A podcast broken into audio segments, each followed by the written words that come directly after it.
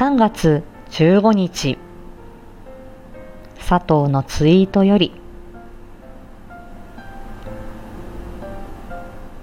ハッシュタグ言葉の仕事。ハッシュタグ放課後等デイサービス。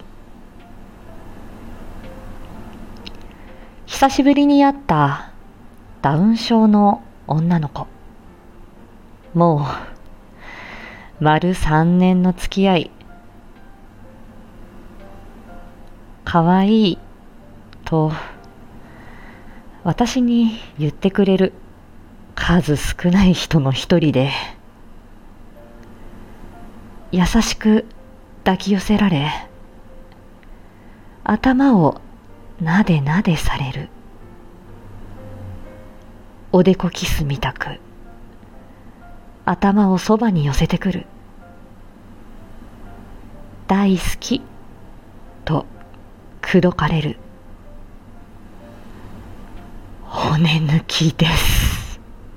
うん。